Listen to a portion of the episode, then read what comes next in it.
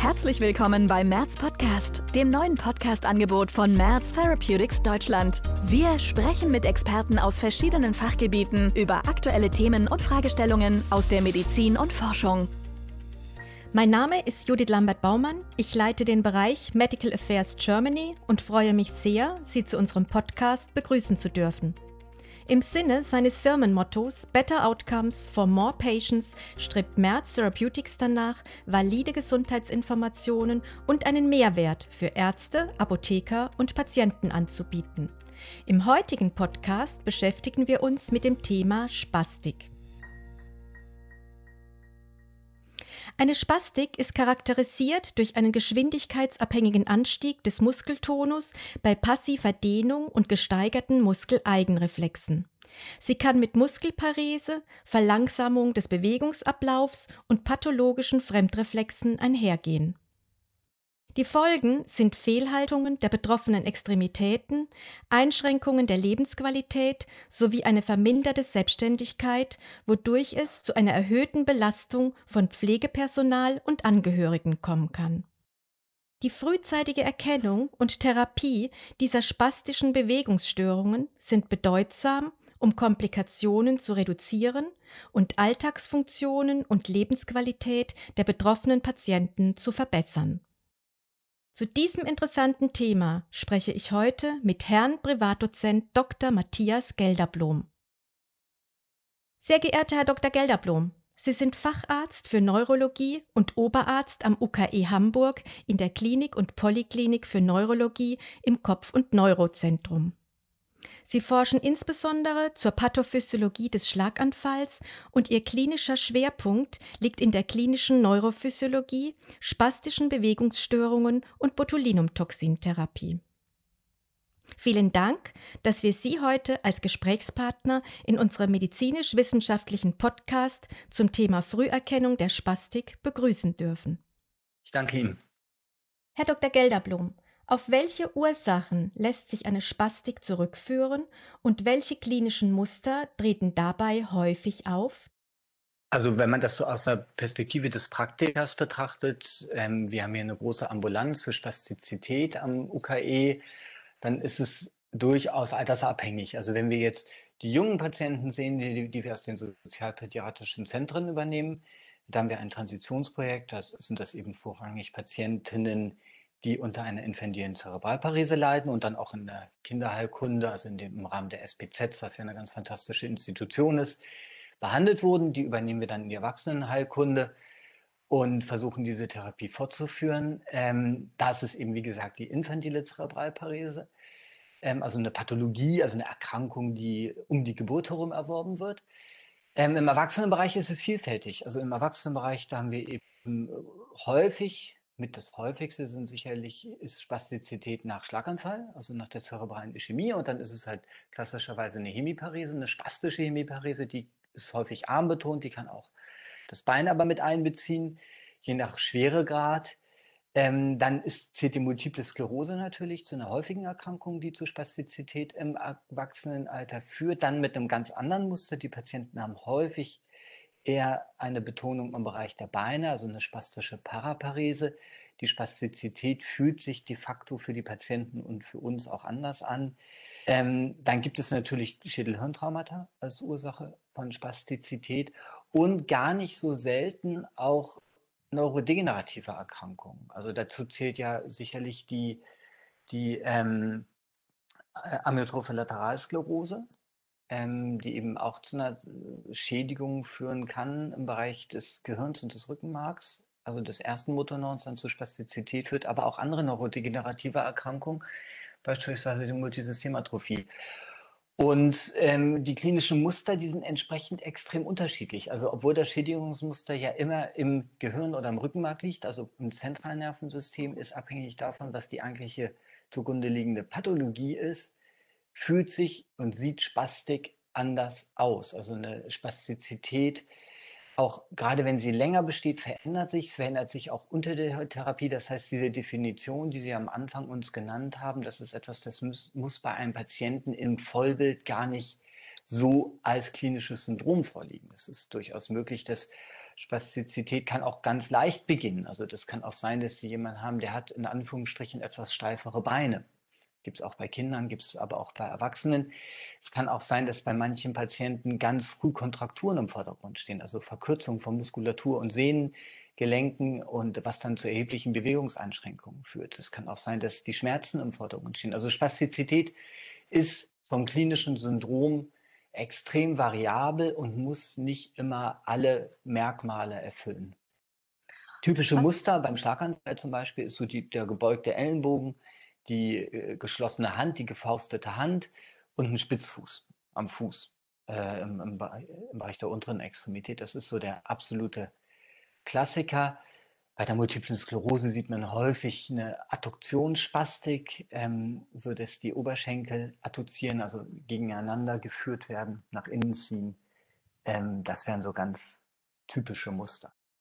Vielen Dank für Ihre anschauliche Beschreibung der Ursachen und klinischen Muster. Was können wir nun tun, um Patienten mit Spastik zu identifizieren, beziehungsweise wie können diese Patienten rascher einer Behandlung zugeführt werden? Ich glaube, wir müssen primär aufmerksam sein, denn es ist ja so, dass Spastizität häufig im Kontext von Erkrankungen vorkommt, wo sie eben auch ein häufiges Symptom bzw. Syndrom darstellt. Und das ist eben so, wenn ich einen Patienten habe, der einen Schlaganfall erlitten hat, dann ist Spastizität eine häufige Komplikation der zerebralen Ischämie. Und wie ich schon gesagt habe, kann Spastizität unterschiedlich aussehen. Es muss nicht immer schmerzhaft sein, es muss nicht immer gut zu Kontrakturen führen. Ähm, aber es ist de facto auch kein Krankheitsbild, was besonders schwierig zu erkennen ist.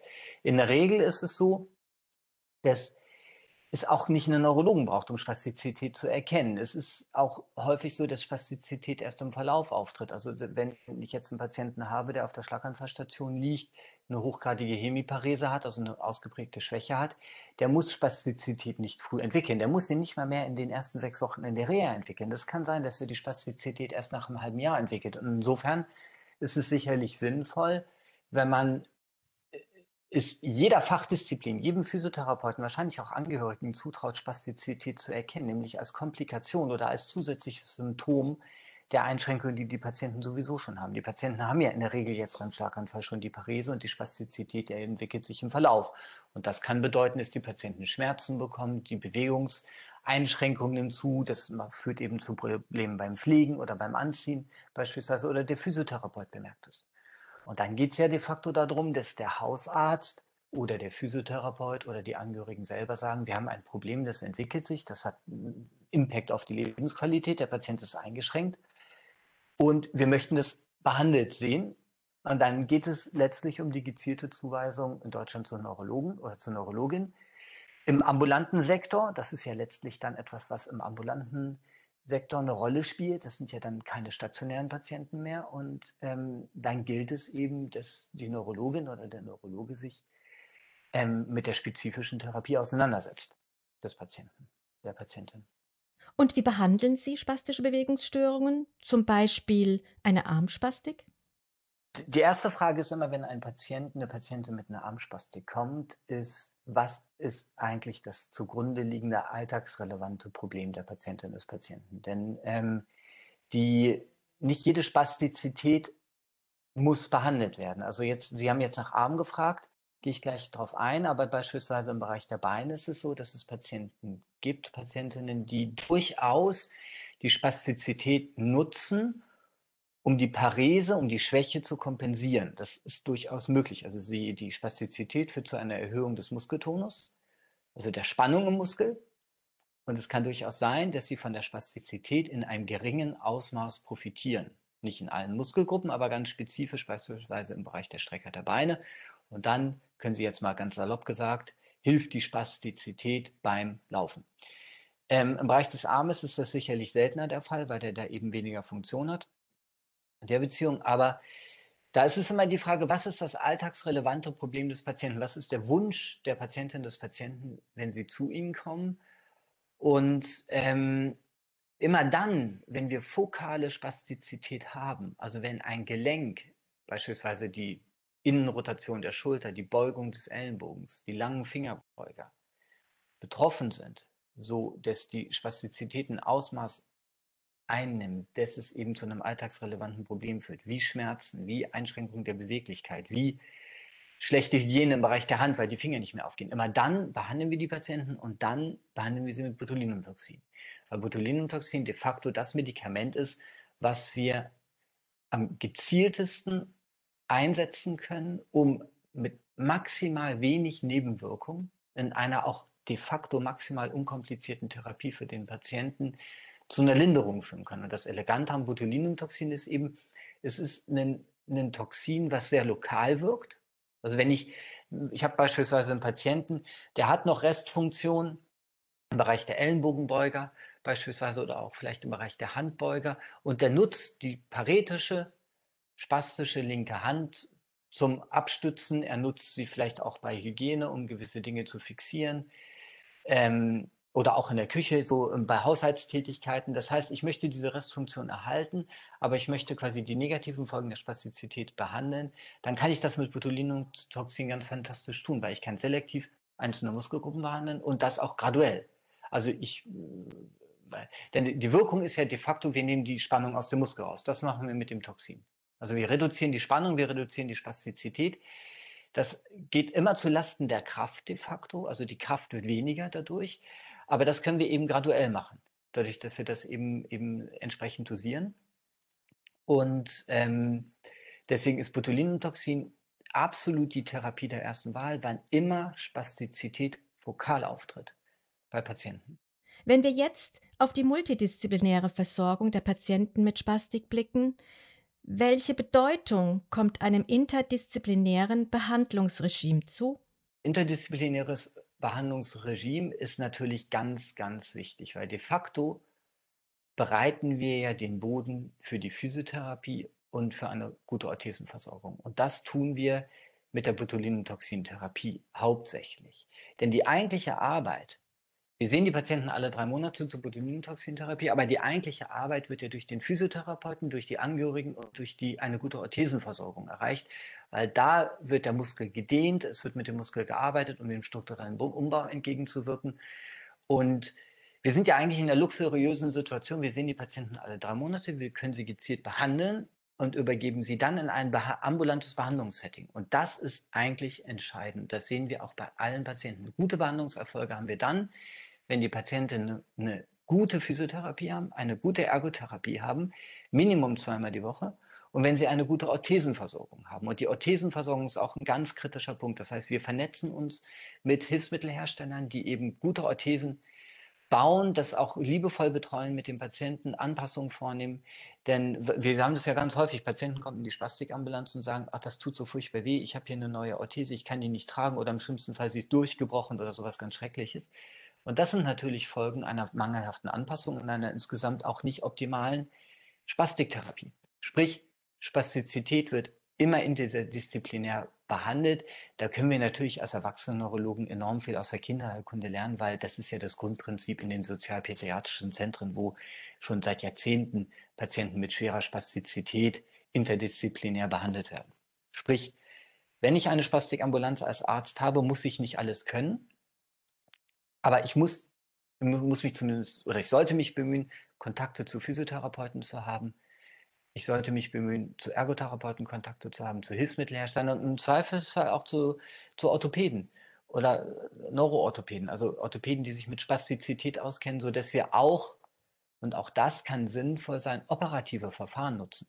Das ist auch in der Kinderheilkunde sicherlich, sind die uns, sind die uns etwas voraus in dieser Beziehung, aber auch das ist etwas, was wir ähm, eine Option, die wir haben. Und es gibt ja im Erwachsenenbereich vergleichbare Entwicklungen wie in der Kinderheilkunde mit den medizinischen Zentren für Erwachsene in Behinderung, mit Behinderung, die eben versuchen, ähm, diese, diese, dieses Interdisziplinäre in einer Institution anzubieten, um eben diesen doch häufig sehr eingeschränkten Patienten, ähm, auch in ihrer Selbstständigkeit eingeschränkten Patienten, einen Zugang zur Versorgung zu ermöglichen. Denn das ist das Problem für diese Patientinnen und Patienten, die, der Zugang in unser System, weil sie eben aufgrund ihrer Behinderung häufig per se äh, Schwierigkeiten haben. Herr Dr. Gelderblom, können Sie bitte kurz für uns zusammenfassen die wichtigsten Therapieziele bei Ihren Patienten, die speziell eine Armspastik haben und wie wir Therapieerfolge erkennen können?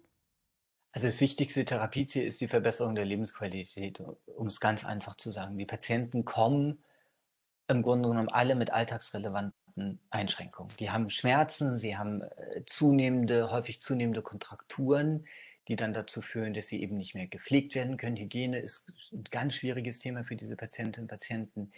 Ähm, dann äh, ist es äh, aber auch so Dinge wie Anziehen, ähm, aber auch, auch ist es schwierig zu schlafen. Ne? Wenn ich schwere Spastizität habe, kann ich nicht mehr richtig schlafen. Teilhabe am öffentlichen Leben. Ja, ich kann ja nicht mehr, wenn ich jetzt eine Armspastik habe, die dazu führt, dass meine Arme in so einer Kandelaberstellung stehen mit so einer außenrotierten äh, Oberarm, dann äh, kann ich nicht mehr in die U-Bahn fahren mit meinem Rollstuhl. Ähm, also es geht letztlich darum, für diese Patienten in jeder Beziehung, was für uns möglich ist, zu erreichen, Lebensqualität zu verbessern. Ganz häufig sind Schmerzen im Vordergrund. Also ein häufiger Grund für Patienten, Patientinnen in die Spastikambulanz zu kommen, sind Schmerzen. Weil Spastizität macht Schmerzen, chronische Schmerzen und die kann man ganz, ganz fantastisch mit Botulinumtoxin behandeln. Und das ist eine der Dinge, die wir vielleicht am besten können, dass wir überhaupt erstmal die Schmerzen reduzieren.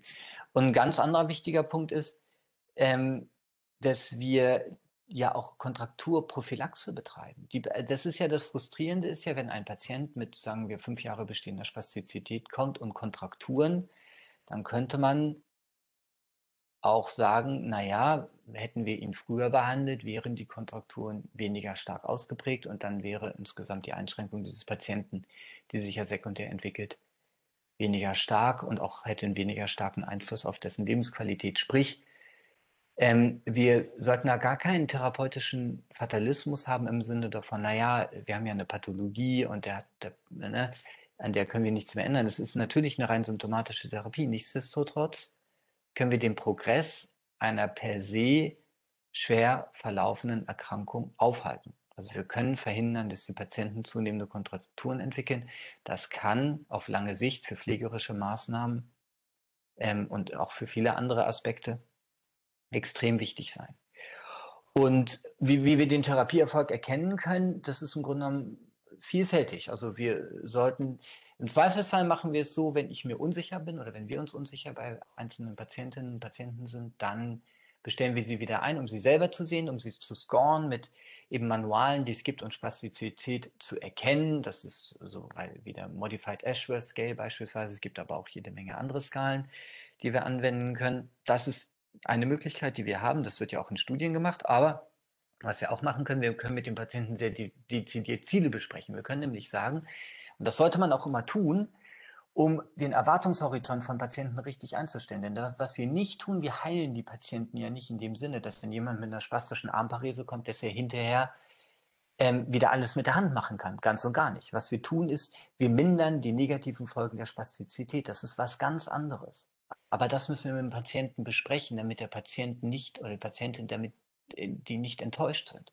Damit die nicht sagen, naja, aber eigentlich habe ich doch gehofft, dass dass nach der Therapie ich wieder den Arm einsetzen kann. Das kennen die wenigsten. Es gibt Patienten, da mischt sich Spastizität mit Dystonie, bei denen haben wir besonders gute Behandlungserfolge, zumindest in Einzelfällen, so dass es dann auch wieder, wenn die Paresen nicht so hochgradig sind, dazu kommt, dass die Patienten funktionell den Arm wieder einsetzen können. Im Bereich des Beins ist das zum Teil auch möglich. Ähm, aber es ist eben ganz wichtig, den Erwartungshorizont von Patienten bei Beginn der Therapie einzustellen. Das Gute ist, es ist ja eine per se sehr nebenwirkungsarme Therapie. Ähm, sprich, wir haben es in der Regel nicht damit zu tun, dass die Patienten die Therapie wegen Nebenwirkung abbrechen. Ähm, ansonsten, Therapieerfolg. Die Physiotherapeuten sind fantastisch in der Rückmeldung des Therapieerfolgs und wir geben den Patienten häufig die Therapieschemata mit und bitten dann die Physiotherapeuten, ähm, darauf einzugehen und dann eben in, dem, in diesem drei Monats Intervall ähm, einmal bis, beziehungsweise zweimal einmal wöchentlich dann zu dokumentieren, hat die Spastizität angesprochen. Die Angehörigen sind sicherlich sehr gut, Hausärzte sind auch sehr gut da drin. Aber ich glaube, ganz wichtig ist, wenn wir mit dem Patienten gute Ziele definieren, dann ist auch ein Patient und eine Patientin sind häufig selber in der Lage, sehr genau zu sagen, ob das, was wir eigentlich erreichen wollen, erreicht wird. Und ansonsten Angehörige. Wir haben auch ähm, schwer mehrfach behinderte Patienten oder Patientinnen, Patienten mit schwerer, schwerster Tetraspastik, die sehr, sehr liebevoll durch Angehörige gepflegt werden. Und die Angehörigen, die haben ein extrem gutes Gefühl dafür, ob das, was wir erreichen wollen, nämlich dann häufig ja Verbesserung der Pflege, äh, ob das erreichbar ist. Und dann ist es ja klassischerweise so, dann sieht man eben, wann setzt die Wirkung ein, wann hat sie ihr Maximum, wann lässt sie auch wieder nach. Und danach kann man dann eben auch einstellen, wie man das Intervall gestaltet der Patientinnen und Patienten. Noch eine letzte Frage. Wie schätzen Sie die Versorgungssituation von Patienten mit Spastizität in Deutschland ein und welche Empfehlungen geben Sie? Ich glaube, das ist ganz unterschiedlich. Ähm, insofern, als dass sie per se sehr, wir sehr, sehr gute Strukturen vorhalten. Das ist sicherlich auch in der Kinderheilkunde mit den sozialpädiatrischen Zentren so, dass per se in Deutschland alles zur Verfügung steht, alle Fachdisziplinen zur Verfügung stehen, alle Institutionen zur Verfügung stehen, um Patienten mit Spastizität sehr, sehr gut auf einem sehr hohen Niveau zu behandeln. Ähm, das Problem im, im Bereich der, der Erwachsenenmedizin ist sicher, dass nicht alle Patientinnen und Patienten früh genug der Therapie zugeführt werden. Also wir haben sicherlich in gewissen Bereichen, da gibt es sicherlich aber auch ganz erhebliche regionale Unterschiede, eine gewisse Unterversorgung. Und ähm, dann muss man auch sagen, werden nicht alle Patienten, obwohl Spastizität dann erkannt wird, optimal behandelt. Es gibt viele Patientinnen und Patienten, die eben immer noch mit oralen Spasmolytika behandelt werden, ausschließlich, obwohl in einem Ausmaß fokale Spastizität vorliegt, so dass man sagen muss und auch erwarten muss, dass diese, dass eine eben eine orale spasmolytische Therapie nicht zum Erfolg führen wird, sondern eher sogar mehr Nebenwirkungen machen wird. Der Patient wird davon mutmaßlich nicht profitieren. Und ähm, ich glaube, an den Punkten gibt es Möglichkeiten oder gibt es Optionen, das zu verbessern. Und ich denke, da ist es eben ganz wichtig, dass über die Neurologie hinaus Spastizität erkannt wird, wahrgenommen wird, als Problem, auch als medizinisch relevantes und behandelbares Problem wahrgenommen wird. Dass eben kein Fatalismus einkehrt im Sinne davon, ja, dann hat Opa eben eine spastische Hemiparese, sondern dass man sagt, na ja, da können wir was tun. Und da können wir auch was tun, dass es Opa dann besser geht. So, und dann, dann ist das eben ähm, hat man da vielleicht auch manchmal ein bisschen mehr Ambition und höher gesteckte Ziele. Das ist sicherlich gar nicht so schlecht. Ähm, und ich glaube, am Ende müssen wir einfach in der Neurologie und insgesamt Werbung dafür machen, dass Spastizität per se ein Krankheitsbild ist, was gut behandelbar ist. Und Botulinumtoxin ist eine fantastische Therapie und es ist eben auch eine Therapie, die für die ärztliche Tätigkeit per se total attraktiv ist, weil es macht sehr viel Spaß zu behandeln mit Botulinumtoxin, weil man eben enorme Erfolge erzielen kann. Das ist etwas, was, glaube ich, äh, auch aus ärztlicher Sicht sehr äh, einfach äh, als, als Therapieform schön ist, weil man ein sehr spezifisches, extrem gut äh, einstellbares Therapieregime zur Verfügung hat. Ähm, wir lernen da selber sehr viel dabei. Also ich glaube, das würden alle Kolleginnen und Kollegen sagen, die Patienten mit Spastizität behandeln. Das ist etwas, wo man immer wieder vor total interessanten Herausforderungen steht. Und man hat, das muss man halt auch sagen, extrem dankbare Patientinnen und Patienten, ähm, die auch durch diese Struktur, dass sie alle drei Monate wiederkommen, eigentlich, ähm, zumindest aus meiner Perspektive, ein sehr, sehr äh, stabiles und, und auch ähm, gutes Patientenkollektiv darstellen. Auch für gerade, gerade im Bereich des ambulanten, im Bereich des ambulanten Sektors. Also ich glaube, in der Summe kann die Botulinumtoxintherapie noch etwas mehr Verbreitung finden. Ähm, und ich denke, dass sich alleine dadurch eine, eine, Verbesserung der Versorgung ergibt. Und ich finde diese Tendenz, jetzt MZTBs mehr und mehr zu etablieren in Deutschland, ganz fantastisch. Das ist eine, ein, wirklich ein fantastisches Instrument, weil die MZTBs eben am Vorbild der, der SPZs aus der Kinderheilkunde mit diesem interdisziplinären Konzept arbeiten. Und das ist eigentlich das, was wir wollen ähm, für die Behandlung dieser Patienten. Man kann das auch anders erreichen. Also wir machen das, versuchen das ja im Bereich der Hochschulambulanz durch Vernetzung zu kompensieren, was wir eben als Institution nicht bieten können. Aber ich glaube, das ist wahrscheinlich gerade für die schwerer erkrankten Patientinnen und Patienten die, die, die Zukunft für eine wirklich optimale Therapieform.